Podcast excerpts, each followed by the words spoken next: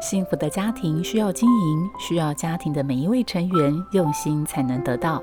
在《幸福家庭练习曲》这个节目里，我们邀请不同名人主讲，针对幸福家庭提出真知灼见，以深入浅出的方式带给听众建立幸福家庭更多的帮助。如果你喜欢我们的节目，请帮我们分享给你的朋友，也别忘了按下订阅，避免错过之后精彩的内容。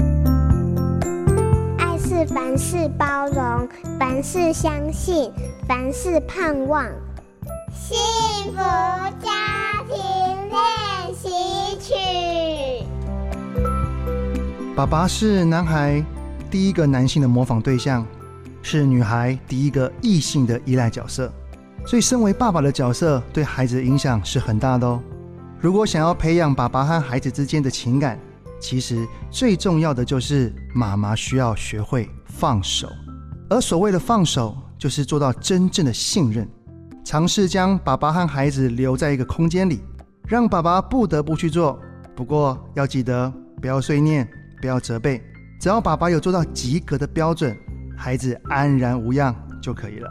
试想，如果当我在照顾孩子，另一半像主管一样盯着，还不断提醒，当下的心中只会有越来越不想要照顾孩子的感觉吧？